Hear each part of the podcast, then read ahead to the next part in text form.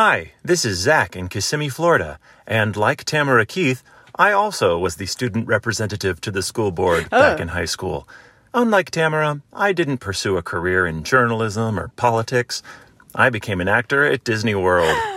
This podcast was recorded at 1:40 p.m. on what day is it? 1:40 p.m. on Thursday, July 14th, 2022. Things may have changed by the time you hear it, but I'll still be singing about how fish are friends, not food. Oh, Enjoy! Wow, I just I love the turn that that took. I was like, is he going to reveal which character he plays? And now I know. There we go. Yes. that was amazing. Hey there, it's the NPR Politics Podcast. I'm Tamara Keith. I cover the White House. I'm Scott Detrow. I also cover the White House. And Chief Economics Correspondent Scott Horsley is here. Hello, Scott. Great to be back. So, we are here to talk about the economy, in particular, inflation. The president has little direct control over the economy, but he or she sure does pay the political price for it if things are not going well. And inflation continues to extract a toll on President Biden, who is suffering from downright terrible approval ratings as you know, prices are high and, and so is partisanship. Uh, Scott Horsley, let's start with the news. Gas prices in the last month have been falling, but the latest measure of inflation out this week paints a stark picture of the realities facing consumers. That's right, because this is the June inflation uh, report, and we know that in the middle of June, gas prices hit an all time high, just over $5 a gallon. Energy prices accounted for nearly half the overall inflation rate between May and June. And, and June's inflation rate was once again another four decade high. Prices in June were 9.1% higher than a year ago. That's the the largest inflation we've seen since November of 1981, uh, and and so as prices go up, uh, the the president's approval rating's been coming down. I was talking to a White House official today who pointed out that, as we said, gas prices have fallen since this measurement was taken. So that's true. Um, and they are trying to steer us over to core inflation, which doesn't include gas or food prices. And, and they say that that has been falling. But I imagine that that is little comfort to people who actually have to buy food and gas. Right. Well, we should first of all acknowledge that gas prices have fallen a lot. The average nationwide today is $4.60 a gallon, so that's down 41 cents from the June peak. And g- given what's happened with wholesale prices, gas prices could come down quite a bit more in, in the coming weeks. So that that is good. Uh, food prices are still quite high. They're up. Uh, grocery prices are up more than 12 percent over the last year. But you know, the core inflation, which strips out food and energy, doesn't really offer that much relief. Yes, uh, core inflation in June was 5.9%, which was a little bit lower than the 6% rate we saw in May. But core inflation actually accelerated between May and June compared to what it was between April and May. So it, it, it, we're getting kind of mixed pictures there. And the reason we talk about core inflation is not because you know no, we don't care about gasoline or food prices. Obviously, those are a, big part of people's uh, expenses.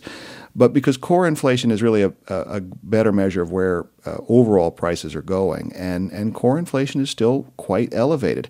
A big a big part of that is rent increases. Whether you're whether you own a home or or are renting an apartment, um, the cost of shelter is going up, and that's that's a, a, a, big chunk of family budgets, and it tends to be pretty stubborn. You know, while gas prices might come down, rents rarely fall, and so this is a real a real challenge for uh, a return to something like the two percent inflation that we're used to. Scott, as you've been following this, I do think it's important to hear from people who are are in real life feeling the effects of this. Um, who have you been talking to? Yeah, I mean, for the typical American family, this means they now have to spend nearly five hundred dollars a month more just to maintain the same lifestyle that they were living a year ago.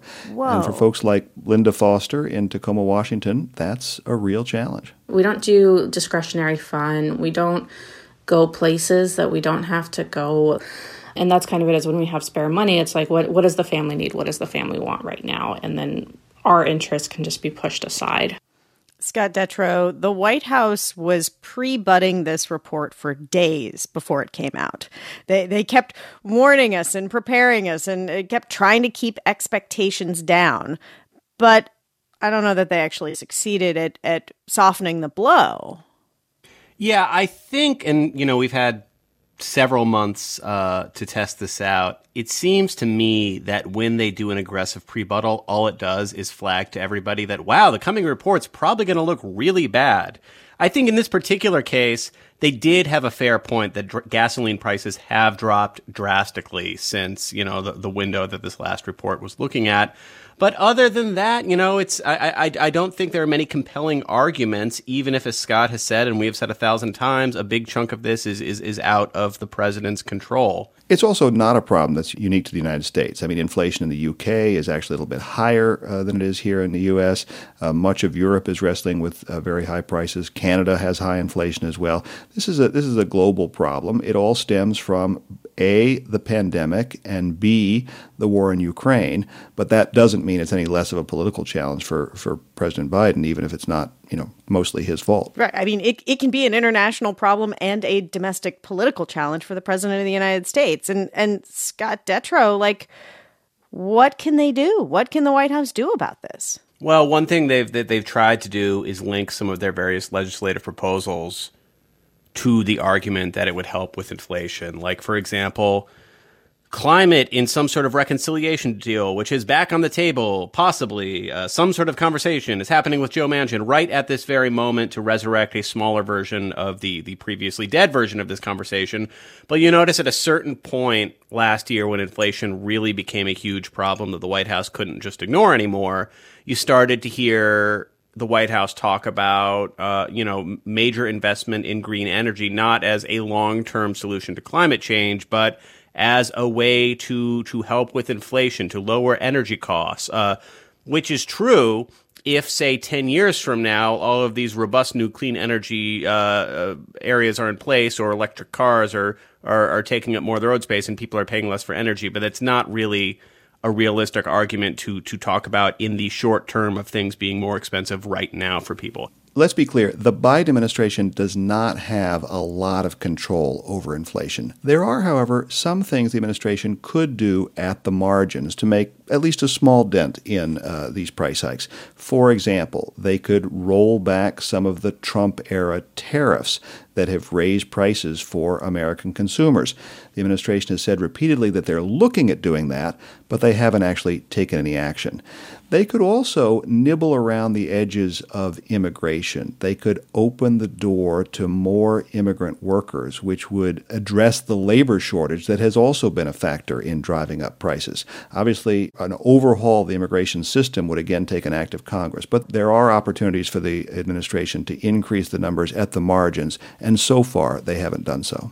So we have just talked about how there is maybe a shortage of really quick, easy political fixes for this. Uh, but we are going to take a quick break, and when we get back, more on what the Federal Reserve might be able to do and and the ongoing political challenge that is inflation.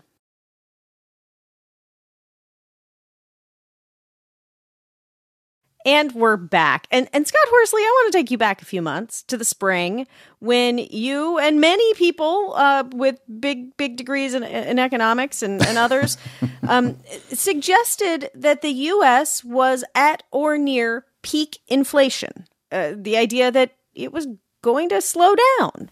Um, what happened?